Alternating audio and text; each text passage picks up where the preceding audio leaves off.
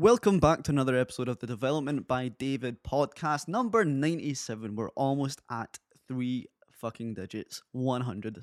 That is absolutely absurd to me. Most podcasts don't make it past episode five. An absolute fraction of that figure make it past episode 20. I think it's not 0.1%. You guys have been around since episode one. I absolutely owe you so much. And um, the pursuit of me actualizing my purpose, which is to create a universal quality of life through stories and education. And this podcast has been the vehicle, but you guys have been the motivation and the supporters behind it. I appreciate every single one of you, and I can't wait to share episode 100 with you. It's a very special episode, a very intimate one. I won't give you any more clues, but I just want to say please, please, please stick around for that one. It will mean the world to me. This episode today is with Tim Stoddart, an entrepreneur, blogger, podcaster, and founder of Sober Nation. If you've ever wondered what lies beyond the allure of the weekend alcohol consumption, or if you're curious if life can be just as vibrant without the rollercoaster highs of alcohol, this episode might hold the answers that you seek. Tim, from his early teens, he grappled with an addictive personality he turned to alcohol and later heroin as a way to numb the discomfort that plagued him. However, a tragic family emergency forced a transformative shift in his relationship with, with substances. That led him on to create Sober Nation, a groundbreaking blog that became the largest resource for the sober community. In this episode, Tim opens up about what lies on the other side and shares the path he took to get there Tim's personal story serves as a roadmap guiding us towards understanding addiction and the power of embracing shared suffering for a more fulfilling life. I'm really proud at several moments in this podcast where I surprise Tim with my level of research and I really take him off guard. I think you'll enjoy that too. Tim and I have a really great laugh, and I'm just so delighted that you joined us from across the pond. I hope you stick around to the end. Let me know what you think of this episode. And do what you always do share it on your story, share it in a group chat, share it with mates share it with your gran, share it with your friend who just can't give up the bottle of the weekend. Uh, please don't send it to me. Honestly, please, please, please let me know what you think of this. But all you got to do just now is sit back, relax, and enjoy Tim Stoddart.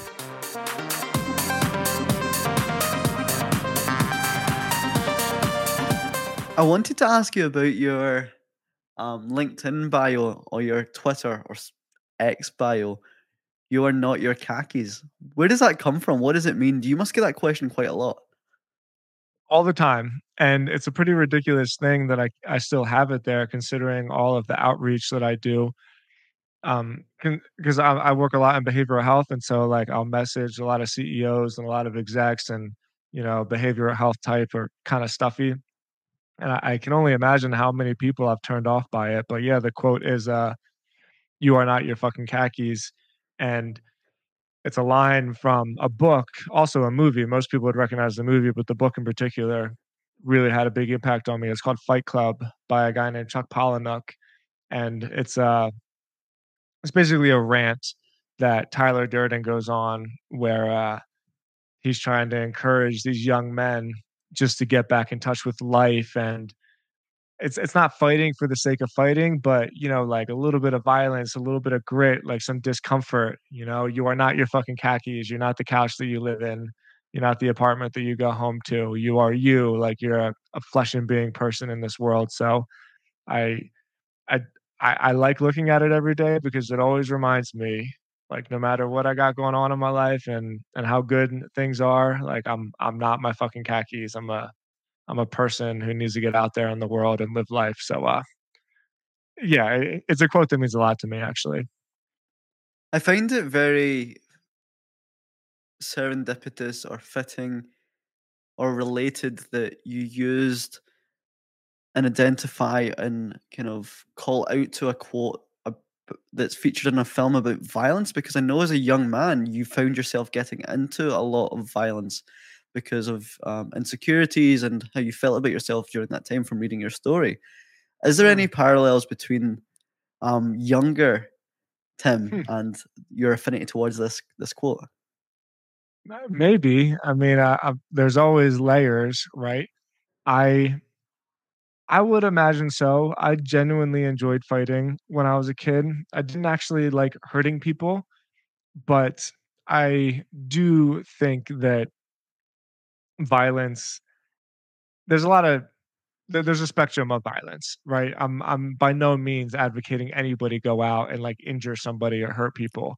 At the same time, I do think there is a lot of value in somebody punching you in the nose because you fucking deserve to get punched in the nose, and I absolutely think that in a lot of cases, people, especially young men, would be better off having learned those lessons where, like, "Hey, if you mouth off to somebody, there's a chance that they'll punch you in the nose." And, uh, again, like, it's a it's a touchy subject because I'm I'm by no means saying that people should get in fights or or go out to try to hurt people or especially not bully people, you know, but I I do think that some of those lessons that I learned through mistakes that I made or mouthing off to the wrong person or even, like, learning how to defend myself, right? I I think they've I think they're important, and there there's a quote I heard once, like, "You can't nerf the world." And I think it's really, really important that people understand that the world is not a safe place. It's never been a safe place, and it's not supposed to be a safe place, and the better off you are being in touch with that side, you know, like, um um, Robert Greene talks about it a lot. He calls it, like, the the monster or something, and, um, who's that psychologist? Not Freud. The other one, he has the shadow. Jung? Yeah, yeah, yeah, Carl Carl Jung? Yeah. exactly, like, being in touch with the shadow, like, we all have a darkness to us, and and I think I think it's important to to be able to be in touch with that, so, you know, it's a touchy subject. If you listen to this, don't go fucking hurting somebody and then say, like, "Well, Tim said it was okay to punch them." That's not what I'm saying at all. I'm just saying that there is value to physicality. I'm someone who's a huge proponent of MMA and boxing. I do boxing myself, and I found as a young man, boxing a form of expression, especially in a place in Scotland that arts and crafts and creativity was frowned upon. It was ostracized from the tribe. The closest thing I could find towards art that was socially acceptable for a man to do, a quote unquote ma- modern day man to do, was boxing, and it was my my quintessential therapy as such. Do you think violence and your propensity to be violent as a young person was your insides getting out almost? Yeah, absolutely, and Muay Thai, I I've I've I've been training Muay Thai for years and years and years, and it's always a funny thing where the people that know how to fight are the ones that are least apt to do so, because you don't need to, right? And I I wrestled as a kid, um, in high school. I wasn't very good at it. I'm from Philadelphia, and Pennsylvania is a state inside the United States that is just like a big wrestling state, and when I say a big wrestling, like, these kids are bred from 4 years old to learn how to wrestle, and so they're they're very good, and my dad was a really good wrestler, and so I never quite lived up to that skill. Nonetheless, just being able to do it and being able to get that angst out through physicality was always like a a real big part of my life. When when you mentioned, like, the parts of my past with with the violence, I I never was actually, like, a violent person, and I never went out and bullied anybody. It was always the opposite for me. I was always very quiet. I was always very quiet, very shy, excuse me, and got picked on, and it it really it it got to the point where I just realized one day that, like, "Hey, I I know how to wrestle, like, I know how to do this. I've I've been training my whole life, basically, like, why am I letting people pick on me?" And then after a couple of skirmishes, you know, it was nothing terrible that happened, I stopped getting picked picked on, and it really was, like, a big moment in my youth where it's like, "Huh, this is better to have and not need than to need and not have." And ever since then, like, martial arts has just been a huge, huge part of my life, and it's gonna be a big part of my my kids' lives as well. I'm reminded of a Jordan Peterson P Peterson's quote, um, "You should learn to be a monster and learn how to control it." Yeah, for And sure. some people are quite against the beliefs of Peterson, but that's one quote that I I do kind of stand beside. Um We did touch on your early childhood and what your character looked like as a young Tim. Can you bring to life the kind of origin of your story? Happy to. I had great parents, man. I so, you know, eventually we'll get to the point of my having addiction problems and being in recovery, and and when I got in recovery, I heard a lot of people talk about their parents not caring for them and not loving them, and I never ever felt that way, man. My parents, like, always had my back, and, uh, as I've gotten older, especially, and I see the damage that happens to people when they don't have, a like, a father figure especially, but if they don't have both parents in their lives, like, I'm so grateful that my parents were both there for me. With that said, they were just young, man, like, they we can joke about it now, they would never said this, but, like, I wasn't planned, right? Like, I was a teenage unplanned pregnancy, basically, and so through that, it was just tough, but at the same time, like, now that I'm older, I look back at it, like, I didn't know that it was tough when I was a kid. It's just when you get older and you have a little bit of perspective, you're like, "Oh, wow, like, things were a little bit different for us than they were for for other people," but I never saw that as, like, a crutch. I never saw it as something that, you know, like, "Woe is me, I don't have these things that other people have." It wasn't like that just because my family had a lot of love, a whole lot of love. Like, we ate dinner together every night. Um, my dad would show up to all my my wrestling matches and all my soccer games. I mean, I played sports year-round, I played lacrosse. Uh, my my mom is the writer in my family, she's where I got my writing, um just my love for words, basically, my my reading and my writing, and, you know, of course, I had, like, my my grandparents, and they're immigrants, and my my aunts and uncles, and, like, we were like a clan, you know, it really is that way. That's that's, like, part of of the culture. It's it's like a mess with one, mess with all, and everybody knows each other's business all the time, right? And so there was, like, a lot of love in my family, but it was hard, like, it it was it was just difficult. Um, so I don't even really know where things started getting where I started getting in my own way is the best way to put it. I think a lot of it had to do with, um with not having sports, I suppose, when I graduated high school, but I don't know, I can tell I'm I'm kinda stumbling on this part a little bit because there there was no reason for me to veer down the path that I did. I just was born with, like, this angst and this discomfort of I'm doing something wrong, you know, like, I'm different, and it's all bullshit, but I just felt that way. And so, yeah, like, a a childhood full of love and a childhood that was just full of trouble. Like, I I just could not stay out of trouble for as long as I can remember, and I really mean that, like, for as long as I can remember, I've I've been obsessive, I've been overly just when I get something in my head, I I cannot stop thinking about it until I I I do it, and I've I've had these these weird quirks about me, right, where just obsessiveness was like a superpower for me, but it was also like a real path of self-destruction.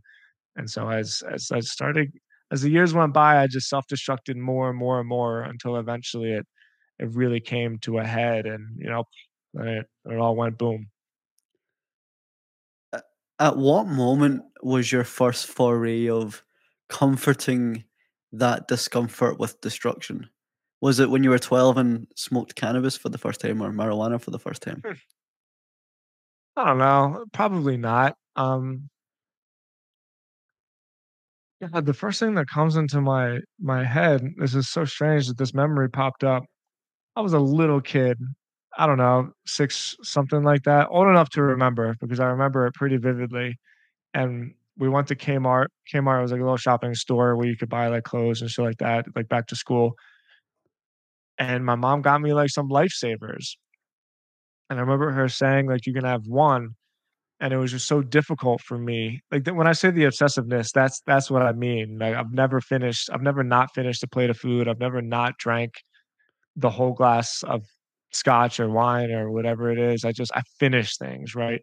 And I remember her saying, "You can have 1 lifesaver," and the whole drive home, I just couldn't stop thinking about them. and so when we got home, I snatched them out of her purse, and I ran up into the bathroom, and I ate all of them all at once, and then I could hear her coming upstairs, and so then I spit them all in the toilet, and I flushed them down the toilet because I didn't wanna get caught. And so I I don't know why this memory is even popping up in my head, but that's sort of like a little microcosm of what it is. Like, instead of enjoying a thing for the thing I have to do as much of it as I can, as quickly as I can, and then, like, lie about it. And, uh, that always stuck with me, just that strange personality type that eventually manifested itself into, you know, those more destructive type behaviors. Tim, one of the things that I am cautious of doing is putting words into like my guest's mouths or post rationalizing on their behalf. But given your parents were immigrants and kind of lower paid kind of service work, do you think Mhm. it was a mindset of like one's not enough? If I have abundance, I'm going to take that abundance, or if abundance is offered to me, I'm going to take take it all.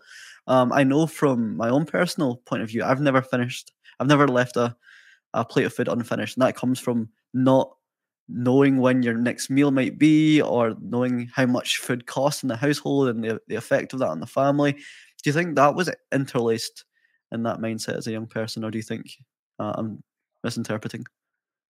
No, I I think you're you're probably right.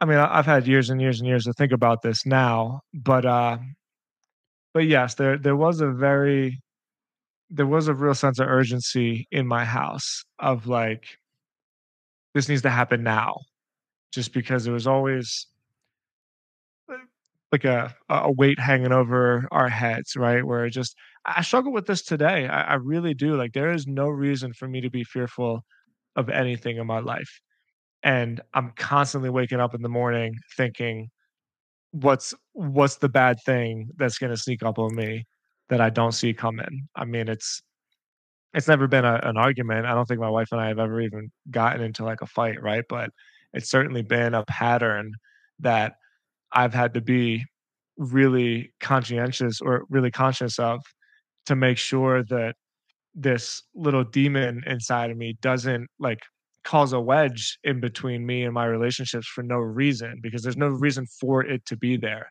um, at least logically.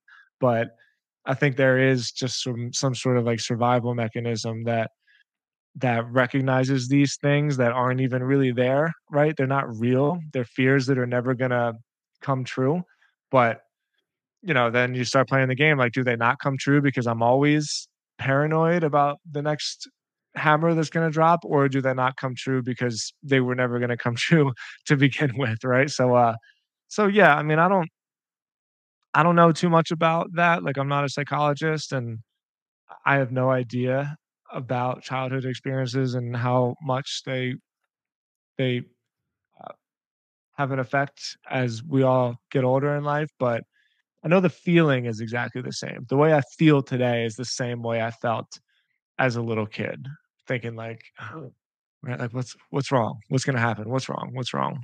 So that's that's the best way I can explain it. Do you remember the first metaphorical demon that kind of peered over your shoulder that you had to squash? Do you think it might have been the sudden um, surgery that your mum needed, uh, or the su- the sudden treatment that she needed um, with her her brain um, condition? Uh, it was way before that, for sure. I think in a lot of ways, my mom getting sick was actually the first step to me, like, healing and just recognizing, like, this is not working, you know? Um, so the I think uh, I think I had a lot of those revelations when I would skateboard. Skateboarding was truly my outlet. I mean, other than sports, I would just do anything I could to not sit still and not be home. I mean, school was like a prison for me, and I know that sounds, like, dramatic, but man, every single day of all the 12 years of of high school, I woke up in the morning just like, "Fucking no. Like, not again. Don't make me go, please." It legitimately felt like prison. Every day I was just staring at the clock waiting to get out of there, and so then I'd I'd play sports, and I'd come home from sports, and then I would throw my bag in the table and never pick it up and go skateboard until, like, 9 or 10 or whenever whenever. And so a lot of that alone time that I had as a kid, and I'm still a loner, like, I'm I'm perfectly fine being by myself, always have been, always will be, doesn't bother me at all. I could be alone for, like, months at a time and be totally cool with it. But, uh but a lot of that alone time is really when I started to recognize some of those things. I mean, this is eh, this will sound kinda sick, and I I really don't mean it to be, but I remember falling a few times and, like, really being cut up and just kinda thinking, like, it felt good, you know, that kinda stuff. Hard falls on the pavement, really tricks that I mean, every skateboarder knows this, like, you you can't land the trick unless you try it, but there's always that moment where, like, if I do this, this is, like, not a good thing for me to do, and I always did it, you know, and so I think skating in some weird way was me just dancing on the edge a bit, like, always pushing it a little bit too far and always feeling good about the pain that I was in. Um, like I said, I I couldn't tell you what that means or anything like that, but but the question that you asked was when I first started recognizing those things, and I think I think as I was skating is really when when they first started coming up. I love some of your reflections on skateboarding. I was an avid skateboarder growing up as well, It's the and best. it's it's amazing and it's very underrepresented in Scotland. It's not Mm. common at all. You're a total outcast if you skateboard. I think it might be the same in the States, but um, specifically in Scotland, our main sports are football and rugby, and if you don't play those, you're kind of ostracized from the tribe. And I think I relate a lot to that because like for context sake, you might find yourself like jumping down a, a set of stairs of six stairs on a skateboard, and you're never going to land that first time. You're never going to land on the skateboard first time. You take a beating over and over again. And for me, it definitely built physical resilience and mental resilience. Um, the now I think about it, like having such little fear as a 14, 15 year old, throwing yourself down 10 foot drops, you must be somewhat delusional to do that. But most Totally. entrepreneurs and great thinkers and successful people are somewhat delusional. Um, so I, I love that you brought that to life, Tim. Thanks. I I I totally agree. I wrote a whole blog post about skateboarding and relating it to the Protestant work ethic again, because that's that's the difference. It's not landing the trick. You don't skate so you can land the trick. You skate so that you can skate. And like skating is falling. There's no separating the 2. That's all skating is. It's just falling. And sometimes you land tricks. And so like, yeah, there was uh certainly like I don't know, this conversation, I'm just seeing little microcosms of things that seem separated, but it's kind of the same pattern over and over again. Like I just I love that process of falling and getting up and falling and getting up. And like every once in a while I'll land a trick and that'll feel good for maybe 10 seconds. And then I'm instantly on to like, okay, what's the next thing I can do? I love that, mate. So when did your discomfort become destructive in terms of uh, substance reliance or abuse? Or can I ask more broadly, Sure. when was your first introduction to substance and perhaps abuse um, as a comfort for just for your discomforts? Um I I was a, an abusive substance consumer from the very first time. And I always knew I would be. Like I, I just I never saw a reason to drink beers other than to try to get drunk. So the, the first time I think I was 15, probably. I remember where I was. I was sitting in my, in my, my friend Keith's. He had like an above ground pool that uh that we were sitting in in his backyard and his older brother.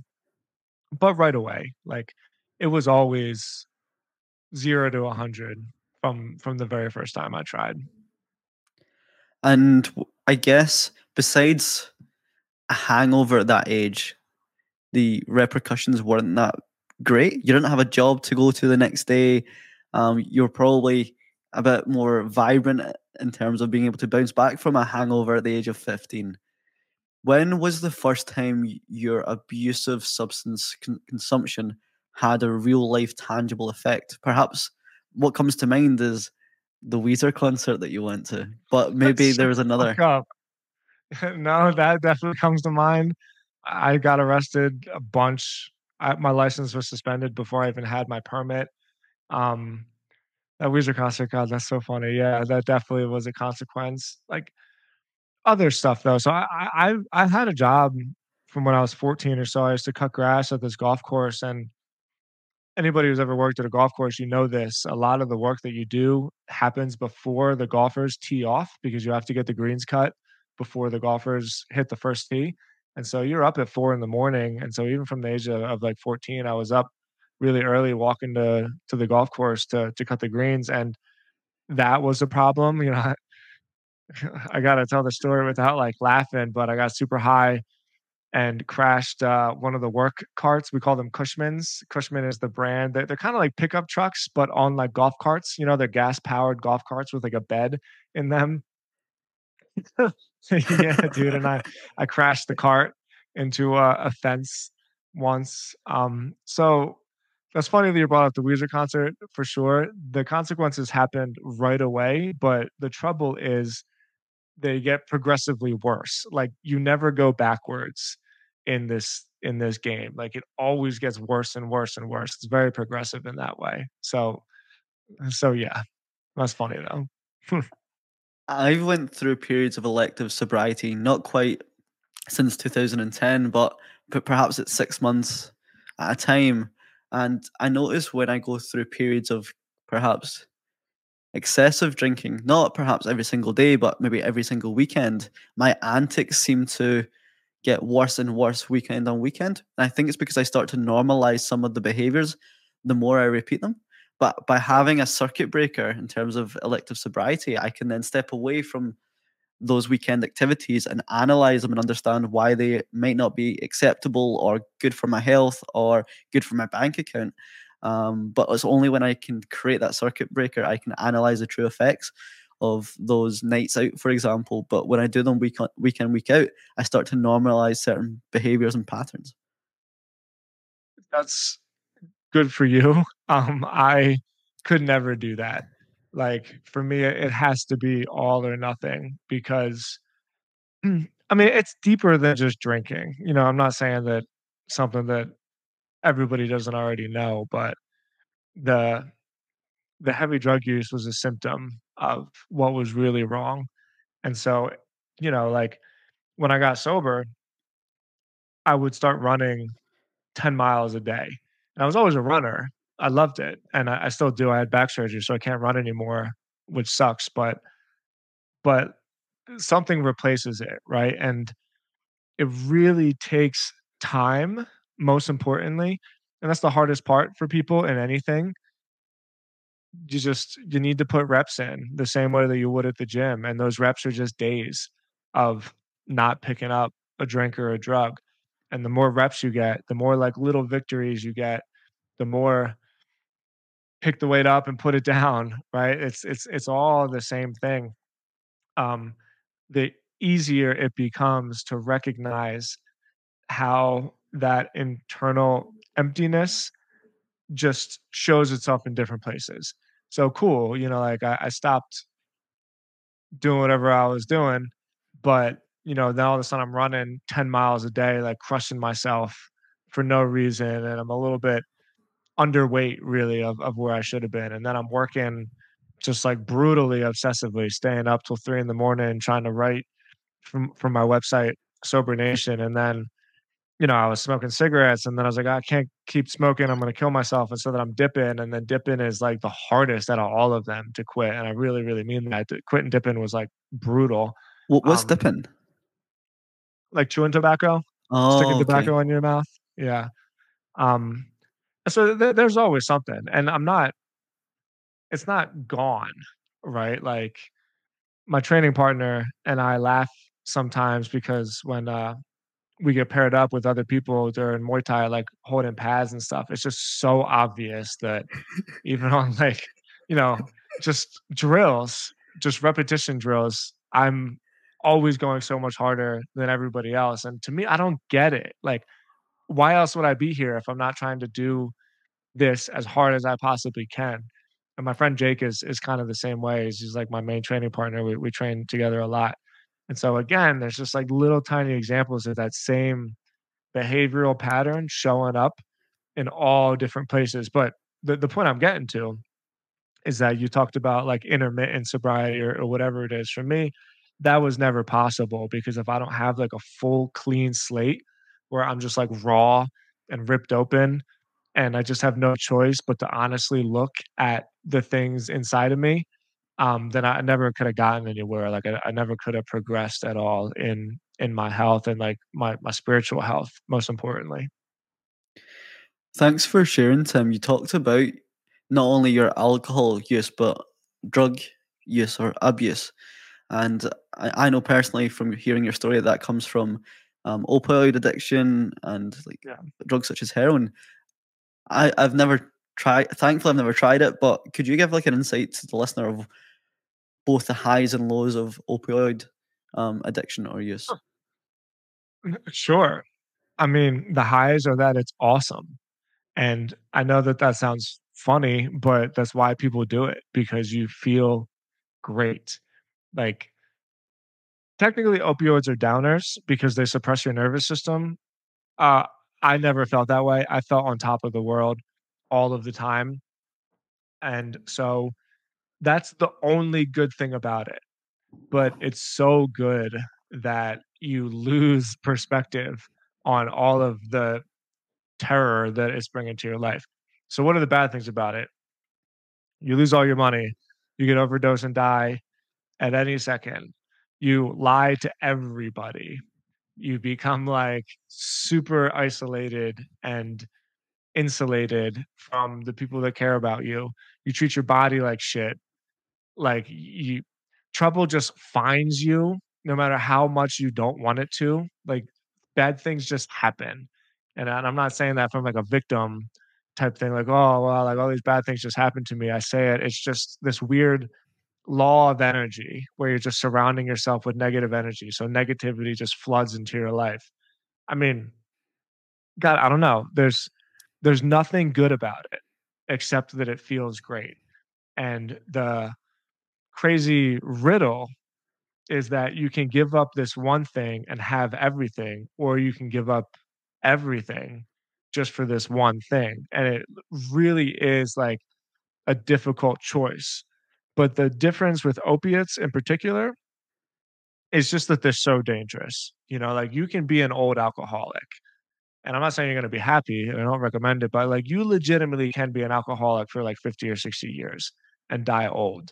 You can't be an old opiate addict. It's just not possible. You'll you'll just die somehow, whether that's you being in the wrong crowd and you know like something terrible happening to you or just overdosing, which is most likely what's going to happen. You, you just you don't see old heroin addicts. You don't see them. They don't exist. And so you you really do give up the one thing to have your whole life. And in many cases, you give up your whole life to have the one thing. And it it always ends the same. I need to write that down. That, that was a mic drop for me. I chill love that. I love that, Tim. I really did, and thank you for sharing that um, with me. I know that you reached a high a natural hiatus with your journey. Can you speak about the time where you kind of decided that you were going to give it up for good?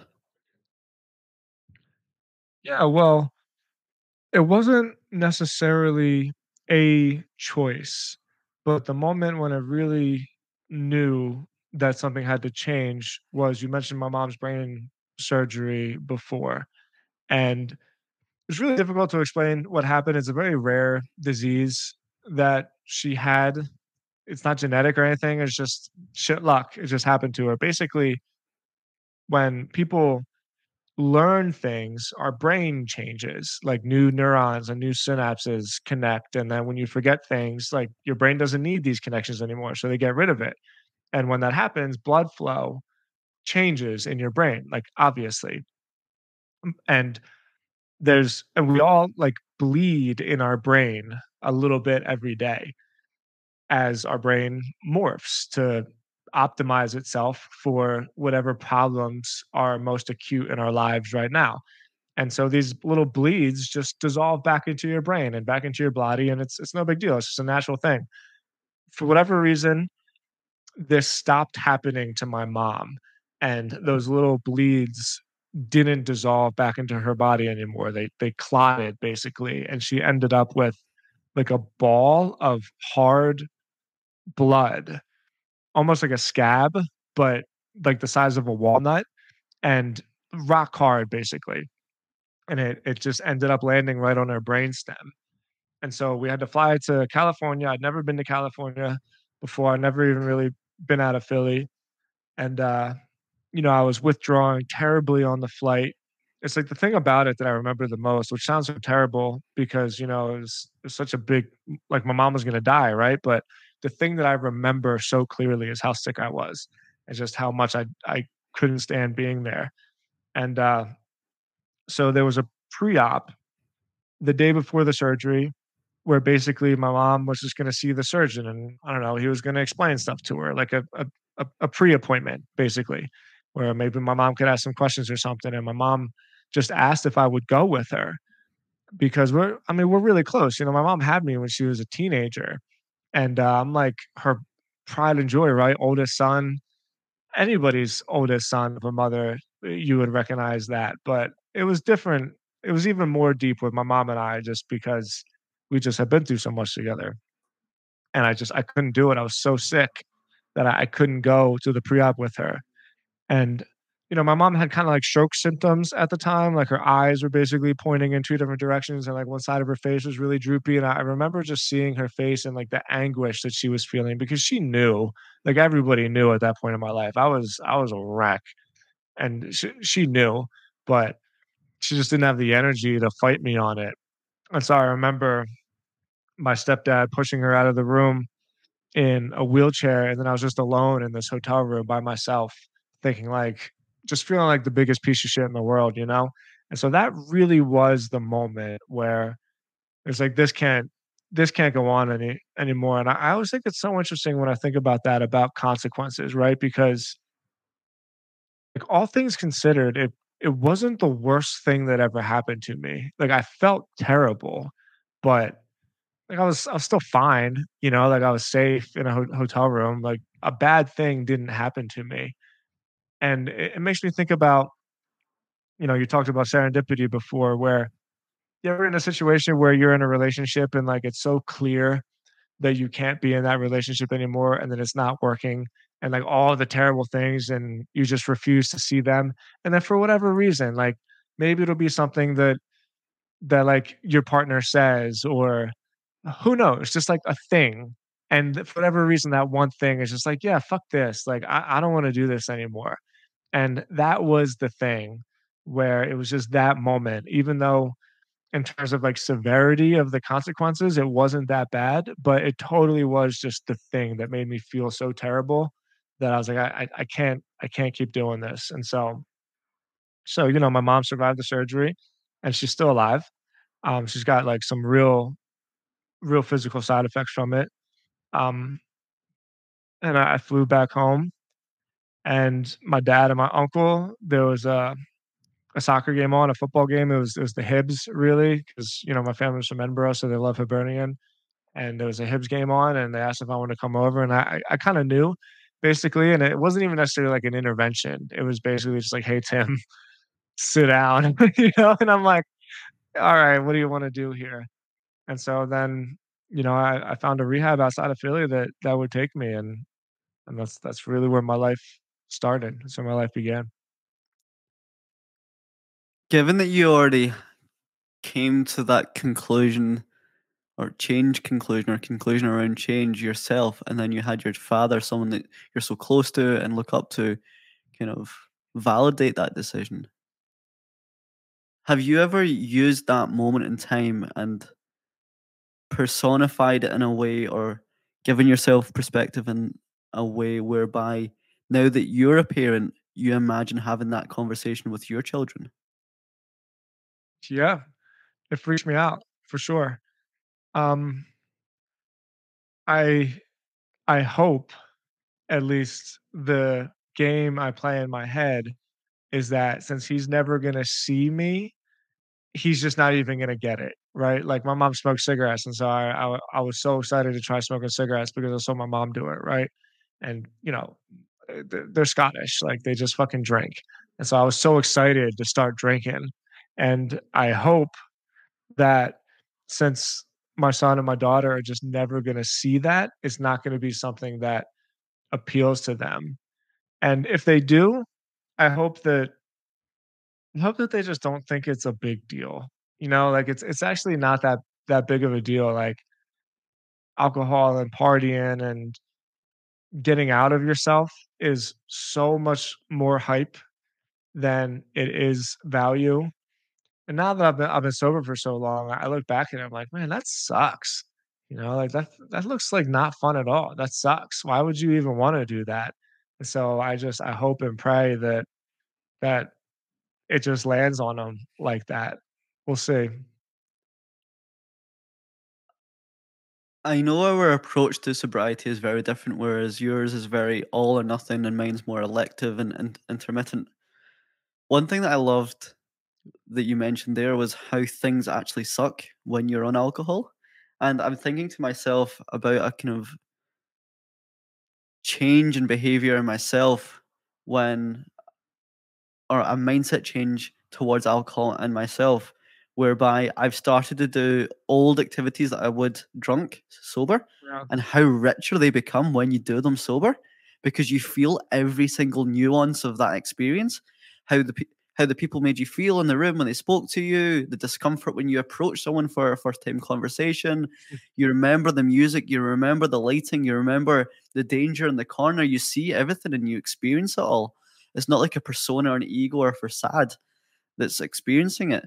Uh, I'm not sure if I've shared with you before, but I do stand-up comedy, and when I first started doing stand-up, I did my first few gigs kind of half wasted, like, maybe, like, half drunk, like 2 or 3 pints, um, but now, like, most of my gigs are kind of midweek. I would never get drunk for them, and I was kind of forced to do them sober, and I felt every single nerve, but I I also got to experience every single laughter and remember every single person that cracked a smile at my joke, um, and yeah, I I absolutely love or embrace doing activities that I used to do completely wasted sober, and I think that's just a mindset shift, um, towards alcohol. I Think so too. It's, uh it really is being alive. There's a quote from Benjamin Franklin that says, like, "Alcohol is proof that God loves us and wants us to prosper." And I I look at I think about that quote sometimes, and I'm just like, "Man, that's not true." Like, that's not true at all. I I feel now it's like alcohol is is proof that people just don't know what to do with themselves, basically. And by the way, I don't think drinking is bad. Um, I think I've had a lot of great experiences in my life where I was drinking, but now that I'm on the other side of it, I don't think it was being drunk that made those experiences good.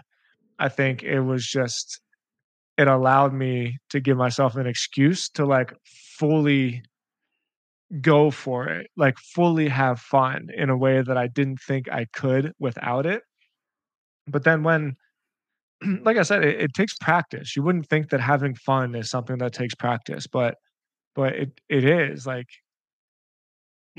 so I I got sober in South Florida, and my mom was, like, a big dancer, and so, the we were always having, like, little dance parties in my living room, and, um, it's and so I it's something I've always enjoyed doing.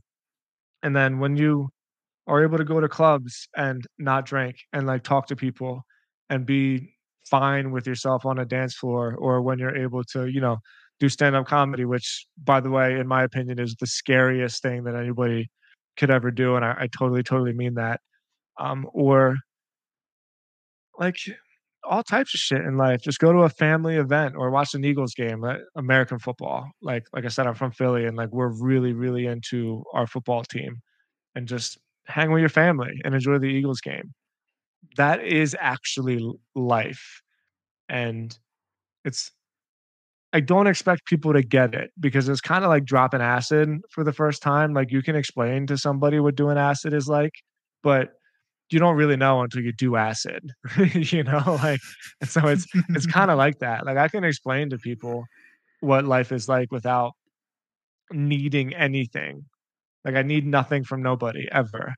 but you're not really gonna understand until you've had that experience, so I hope people oh, I hope people do what they want to be happy, but the thing is there's a lot of people that really, really struggle, way more people than talk about it, basically everybody, you know, and so I hope that I hope if anyone is listening to this or even if you struggle with something that isn't substance abuse related, you know, whether it's fucking food or shopping or, like, cutting yourself or whatever it is, like, you really don't have to do it, and life is way better when when you can cross that chasm. Can you talk to me more about Sober Nation when that became, um, a thing that you wanted to pour your energy into and, um, prosper, um, the lives of other people?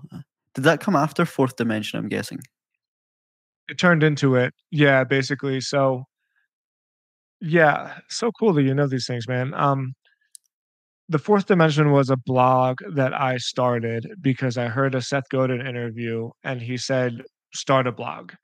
And I didn't know who Seth Godin was, and it was just some guy I was listening to in an interview, and it just you know, I was really looking for direction in my life, I was in Florida. I didn't know anybody, I was, like, just confused. I was like, "Okay, I'm a good writer, I've liked writing my whole life, I'm gonna start this blog." So that was called The Fourth Dimension, it was a Blogspot for the old school content guys like me who remember Blogspot, and, uh Sober Nation started because I had a friend who I was getting sober with, I met him in Florida, and we both had about the same amount of time.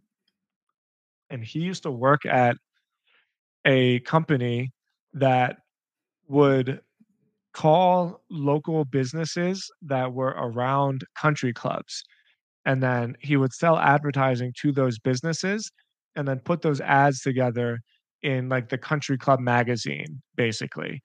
And so there would be, you know, like, pamphlets all over the country club on the tables and stuff like that, that would give discount codes to, like, the local businesses if you need an electrician or or whatever. And, uh, he would find leads because he found this directory, I think I think it was even golf.com or something like that, it sold for, like, a $1,000,000,000, and he would he would look at this directory, and this directory listed all the country clubs in the country, and so then he would find the country clubs, and then that's how he would search the areas to find local businesses, and then he would know, like, "Yeah, we're putting the magazine together for such and such country club." I think it was a scam, to be honest, like, I don't think it was a legal business. If you've ever been to South Florida, you know, like, half the businesses there are scams. And, uh but anyway, he approached me with this idea, like, "Dude, there's this directory that lists all of these country clubs, and I think it's really cool, and I think we should make one that lists treatment centers." And I was like, "Well, it's funny you say that because, like, I've been working on this blog for 6 or 7 months now, and I've I would write about sobriety a lot." I think, "And people are, like, reading my stuff, and they're commenting on it, and I think I have, like, a couple thousand readers."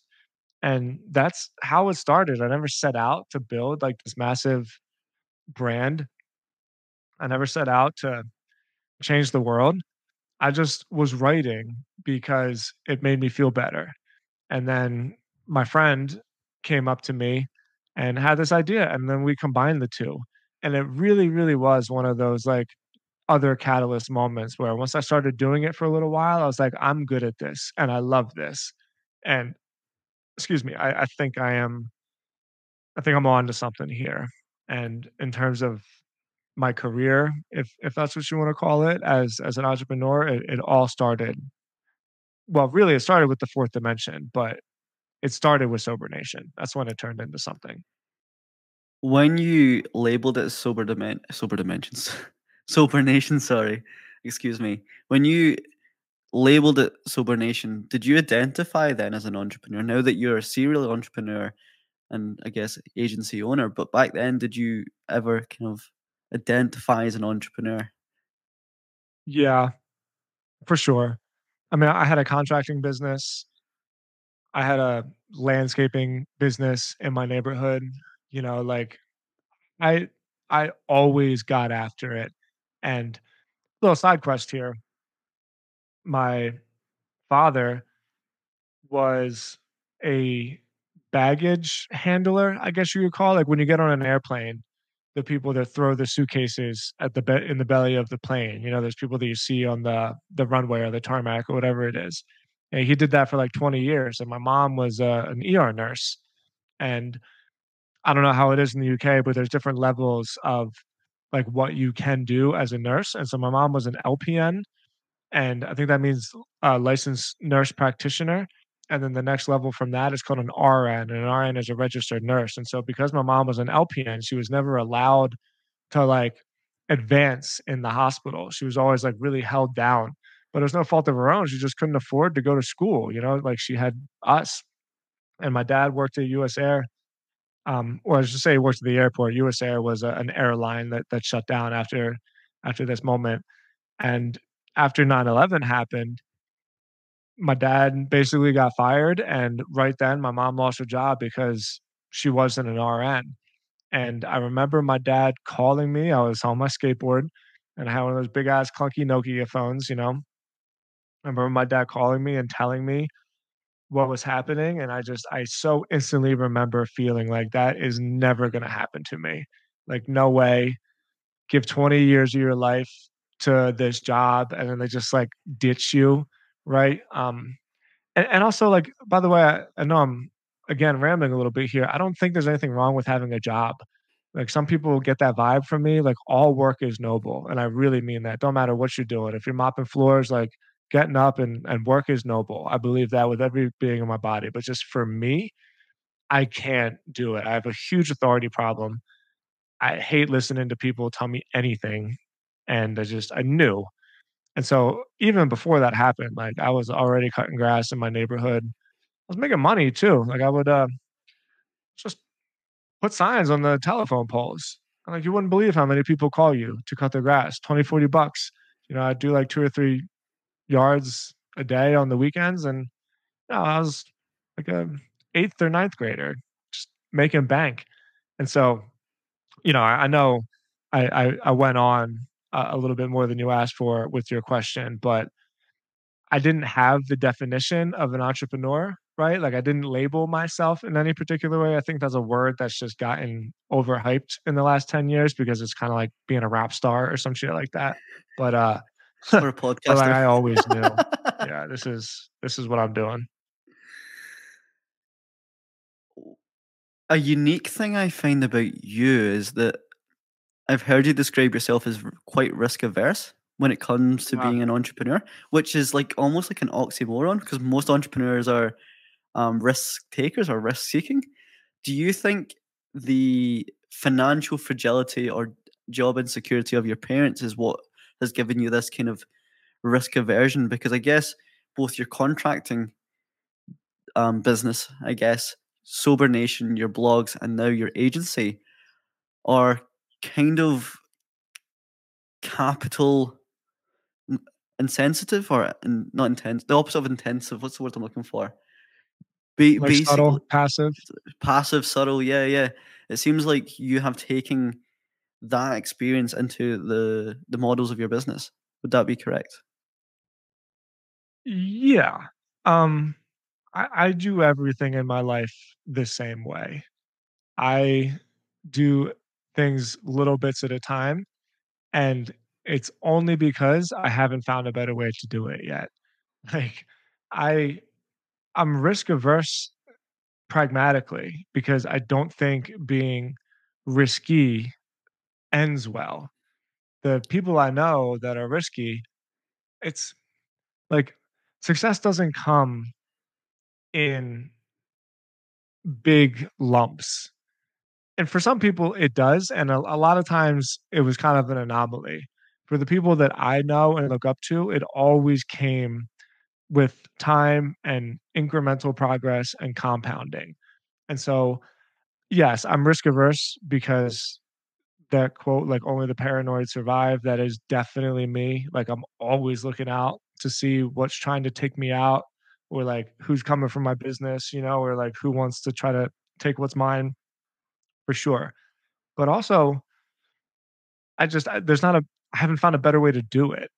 And if somebody has a better way to do it, you know, like, I am all for getting the most out of life that I can in the least amount of effort, right? Like, I don't I'm not I don't have it on, like, a pedestal to be, like, the hardest working person. I I just I think it's required. I don't think there's a better way. So if I do have risk aversion, it's it's because in terms of, like, probability, I think it's it's it's my best chance of success. With the inception of Sober Nation, what point did you feel like you had made it as such in terms of the amount of consumers on your page, the amount of click-throughs to treatment centers, or perhaps was it when you didn't need to eat peanut butter and jelly loaves anymore? I still eat peanut butter and jelly all the time, that'll never change. Um, but no, I I I don't feel like I've made it at all. I feel like I'm 5% of where I'm I'm capable of, And for context, you're turning over millions at the moment, right? Yeah, yeah, for sure. But, you know, like I I like money, don't get me wrong. And when people say, like, "I don't do it for the money," I think that's a really stupid thing to say, because, like, if you didn't do it for the money, then you wouldn't. Like, you would just volunteer. And so, you know, like, that's a dumb that's a dumb thing to say. But I have more things that motivate me. I don't need any more money, honestly. It's just I see it as like a score, you know, like, it's fun. It is so fun. The rush that I get from landing deals and getting contracts, like, I love it. And just recently with Copyblogger, you know, I I built a membership site, and this is, like, the first time where seeing, like, transaction notifications is a part of what I'm doing, and, like, that is so cool, dude. It's so cool. I can't tell you, I wake up every morning and I don't keep my phone near me in bed, I'm, like, super against it. It's actually I keep my phone right there in my office, and I don't pick up my phone when I wake up, but absolutely the first thing I do is I go downstairs and I just tap my phone to see how many Stripe notifications I got when I was sleeping. And so I'm very financially motivated for sure, but it's not because I need more or I feel like I don't have enough. It's just because it's just so goddamn fun. Like, it is the funnest thing in the world for me, and I would do it I'll I'll never stop, you know, like, I'll never retire. I I I love it.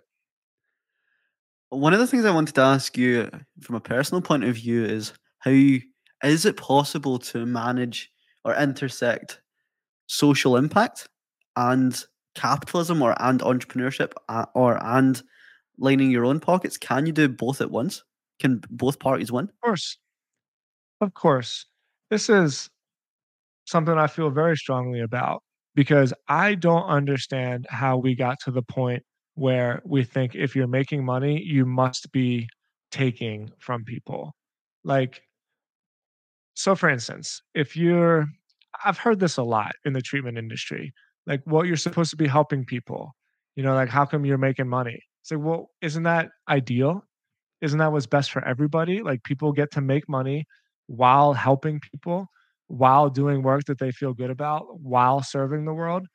But, you know, like, we wouldn't think twice about the fact that an oil exec has, like, bank bonuses for a couple million bucks. Like, we just accept that as normal. Like, "Yeah, of course, like, he's an extractor. He deserves to get paid, but this person's a giver." You know, like, this this giver shouldn't get paid. The giver should just do things because he or she wants to help people. Like, who the fuck came up with that rule? Doesn't make any sense to me. The best case scenario is that you succeed while helping other people. That's the best case scenario for everybody, for you, for the person you're helping, for society at large, for the person's family. So, yeah, absolutely, there is value in service, and service doesn't have to be free. But that's not a that's not a bug, that's a feature. Like, that's the good part of the system. I'm really grateful that we spent the last hour kind of delving into, like, your revelations, your reflections on your story, and we finished up on that point just there. I'm wanting to ask, in light of that, what is Copyblogger? What is, uh, Stodzy Internet Marketing? How have you practiced what you preached in your last answer? Yeah, thank you for asking about that. It it's all been a journey, really, like, uh, it's it's been sequential in a timeline, and, you know, I have, like, a terrible habit of of trying to make things more meaningful than they need to be, right? But when I look at the journey of of my entrepreneurial career, it's like a real reminder to myself just to continuously take that next step because you just never know what the hell is gonna happen on the other side of it. So so what do I mean by that, right? I had Sober Nation. Sober Nation's going great. I'm building a brand, and I'm just starting to get recognized in this space of addiction treatment and of sobriety. Uh, this was, you know, a little more than 10 years ago, and I know it doesn't seem like a long time, but the internet moves really fast, right? And 10 years ago, behavioral healthcare facilities like didn't know anything about the internet. It just wasn't quite what it was now. And so I was just randomly getting calls from, I mean, like hospitals and just different entities saying like, "How did you do this? How did you build this community of like a couple hundred thousand people all looking for help?" Because obviously, like that has value to people that provide those services. And I was really studying SEO, and all of the while I was reading this website called Copyblogger. Copyblogger was absolutely my education. Everything I learned about writing online, I learned from waking up in the morning, and the first thing I would do is is read Copyblogger, and I would print them out, and I would highlight them and and take notes. I mean, if uh, still do it for the people watching, you know, like I go, I bring binders with me everywhere because I I wake up early and I read and I take notes on all the books that I read, and so I just have stacks and stacks of notebooks and binders and shit. Nonetheless, um, Copyblogger taught me how to make Sober Nation great. And as I was studying SEO, I, I saw this article. This guy named Dave something. I Can't remember his last name. He owns a company called Nifty Marketing, N I F T Y. And he wrote this really long post on Moz about local search and why he decided to focus his agency on local search because the quote was something like there's 20,000 agencies in the country or however many like why are you any different from them? And so this guy realized when he heard that like that's right i have to be different somehow i have to differentiate myself. And i just realized like damn i can create an agency that differentiates itself by working specifically with behavioral healthcare facilities. And uh it was it really was this like poof idea that just popped in my head. And so i said all right fuck it i'll do it. And you know, my last name is Stoddart.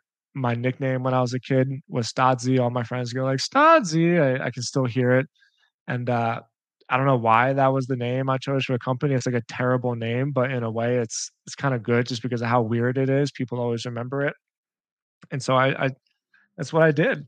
I started working with clients one at a time and figuring it out. And uh, that was 11 years ago, and Stodzy is still um, Uh, there's there's different metrics of success, you know, but in terms of just volume of cash and of business, Stodzy is is the most successful thing that that we've done. And you know, through that, basically right after my 10 year anniversary of of sobriety, I was able to acquire that same website, Copyblogger, that site that like meant so much to me, that meant the world to me.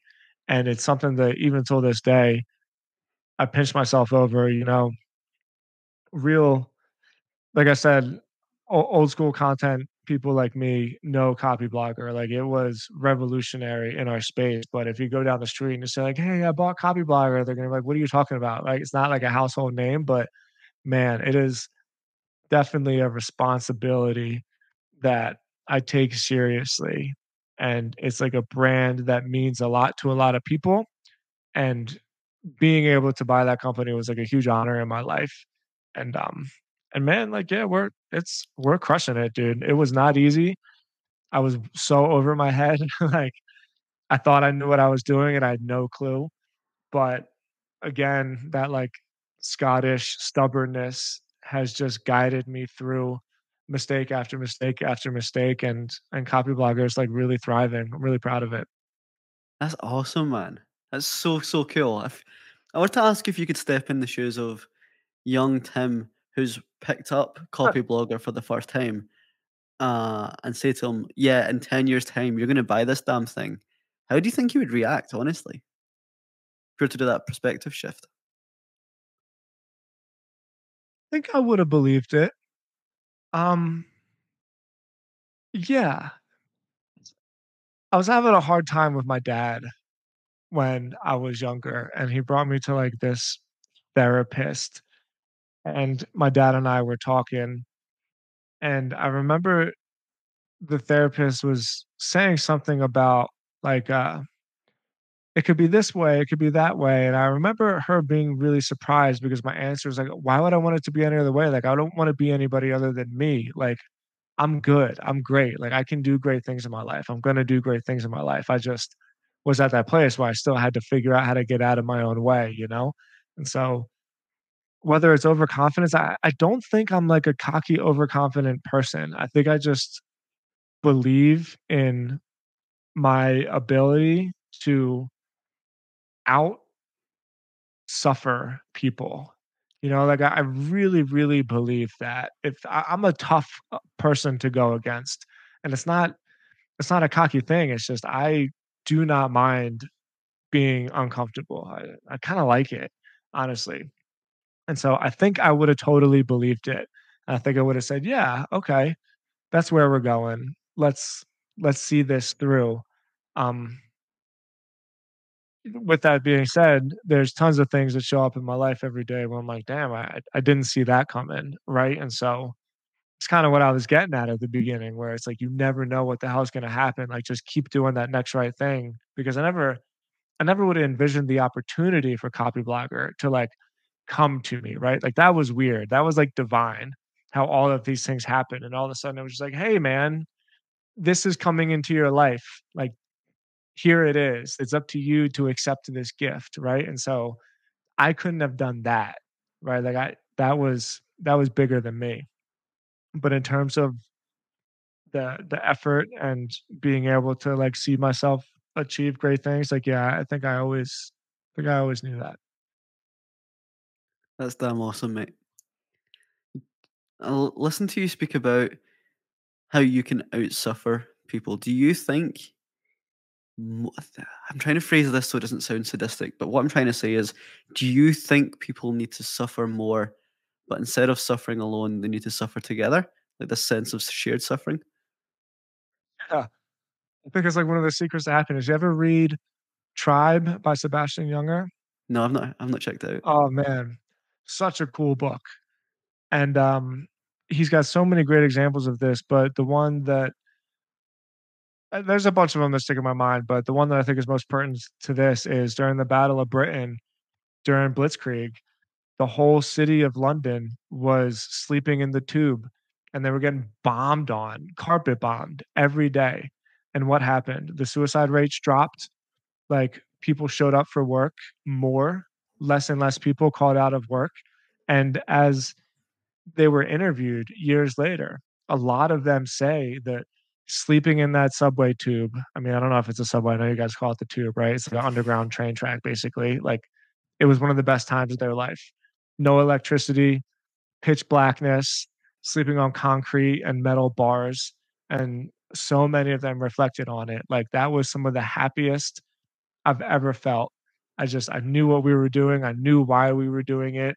I had nothing else to do other than share experiences with, like you know, you had mentioned the Tribe a couple times with the people that do what I do and the way that I do it, you know, people like us do things like this. And, um, yes, I think that is absolutely the main driving force behind most people's problem in life, is they're just isolated. And in your opinion, addiction is isolative, right? Yes, that's just my opinion, it's it's, like, known. You know, there was a study about, uh about rats that and it's why twelve-step fellowships still, till this day, even though they have so little scientific basis behind them, are st statistically the most successful, and there's not even really a close second.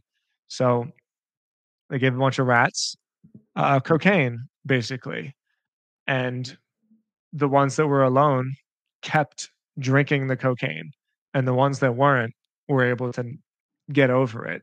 And so there is a a chemical dependency when it comes to substance abuse, absolutely, but that's not really it. What what's happening is, like, the worst thing to do is is be alone in anything in life, and I think that we just have, like, a deep, deep pri primal need that is deeper than, like, any of us even can appreciate. Like, it's it's even deeper than being a human, it's just part of being, like, in the universe. Everything connects to something else somewhere, and so, yeah, like, I I believe that at its root cause, addiction and just and and, eh, like, any disease of of loneliness is a benefactor of not having, like, shared suffering, for sure. Do you think that's why you value human capital or human leverage opposed to the other forms of leverage when building a team or building a business infrastructure? Hmm, maybe. I'm sure I do. Like the best thing about my company is that we get to do it together, and I know that sounds, like, super cheesy, but man the every new day is a highlight in my life, so I'm not being, like, nostalgic of of a better time, right? But I can't remember a moment in my life where I was just so fucking excited all of the time, every day, than those 2 years when we had my office in South Florida, and all of us got to be at the same place at the same time together. Like I just wanna be careful saying that because, you know, my life is a lot different now. I got my wife who's, like, my best friend, I got I got my son and my daughter, and I I live in Denver, right? Like, it's it's beyond my wildest dreams, and so I'm not I don't wanna compare them as though they're on the same line, right? Like, my life is totally different now, and I'm in a different place where, like, this is more so what I want. But god, being 24 I was probably 27, right? And, um riding my skateboard into the office every day and just having so much fun, making mistakes, breaking shit, and learning how to build something with other people. I mean, god, it's you really, really cannot replace that. If you want satisfaction out of life, like, there's nothing that you're gonna find that you can do or you can hack or you can manufacture that's gonna give you that feeling like building something with other people. Mate, I've loved every single nuance and facet of your story, and if I were to try and summarize the whole podcast transcript into a title, and I have a funny feeling you might not like this title, but I'm gonna I'm gonna run with it for now. Is I I would label it as from sufferer to savior, and what I mean by that is that you have used your trauma, your experiences, your suffering, and developed a business model, delivered an offering to people that need it, and you've helped yourself through that process, but also helped others. If the listener is someone who is suffering, maybe because of addiction or something else, do you have any advice on how they can turn that around and use that as both their adventure for life, but also their mechanism to be of service to the world?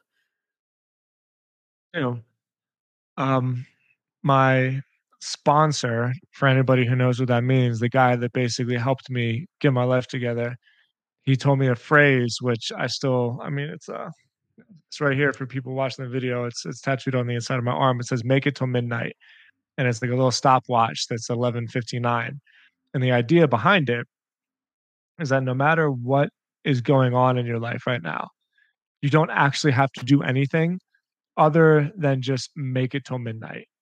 So if you know, the obvious example is, like, if you're trying to stay sober, right? You don't have to stay sober, like, you really don't.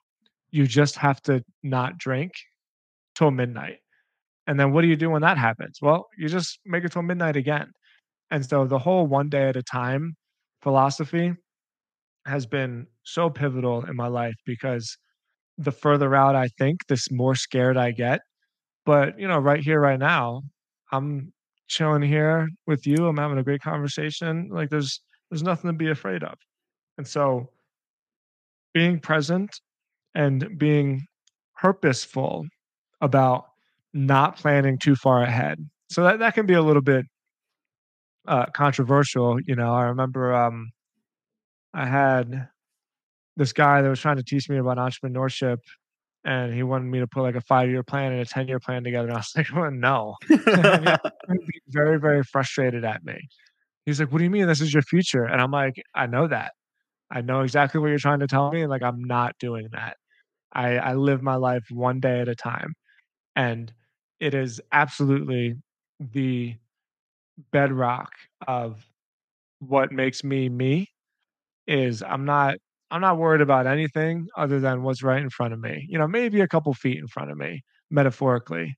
But uh but no matter what's going on in my life or how hard it is or how stressed I am or if a tragedy happens, it's it's going to be okay because I don't have to think about a week from now or a month from now when all of like these consequences start showing up, like whatever those consequences may be. All I have to do, and I, I like I cannot state this enough. It's so fucking simple. All you have to do is make it till midnight, and you never have to do anything else. So that that that advice saved my life many times. Tim, this has been amazing. If I could point the listeners towards you and your resources and your presence online, where can they find you? Yeah, I, I have a personal site that I, I write a weekly newsletter at. You can just find it at timstodz.com. T I M S T O D Z. It's it's pretty like entrepreneurial. I basically just document my journey and, in building businesses.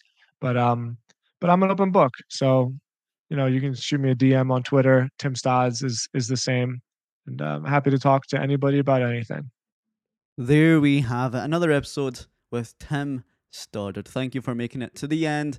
I love when I look at the statistics online and see how engaged you are with these episodes. Most of you stick around to the end. How nuts is that? That I am in your ears for an hour with an amazing guest. I really appreciate your time and attention. Please do me the world's biggest favor and share this with people just like you.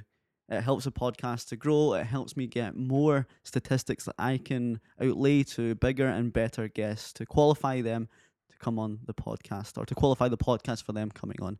It would mean the absolute world to me if you did that. And I'll see you on episode 98 for a very intense episode.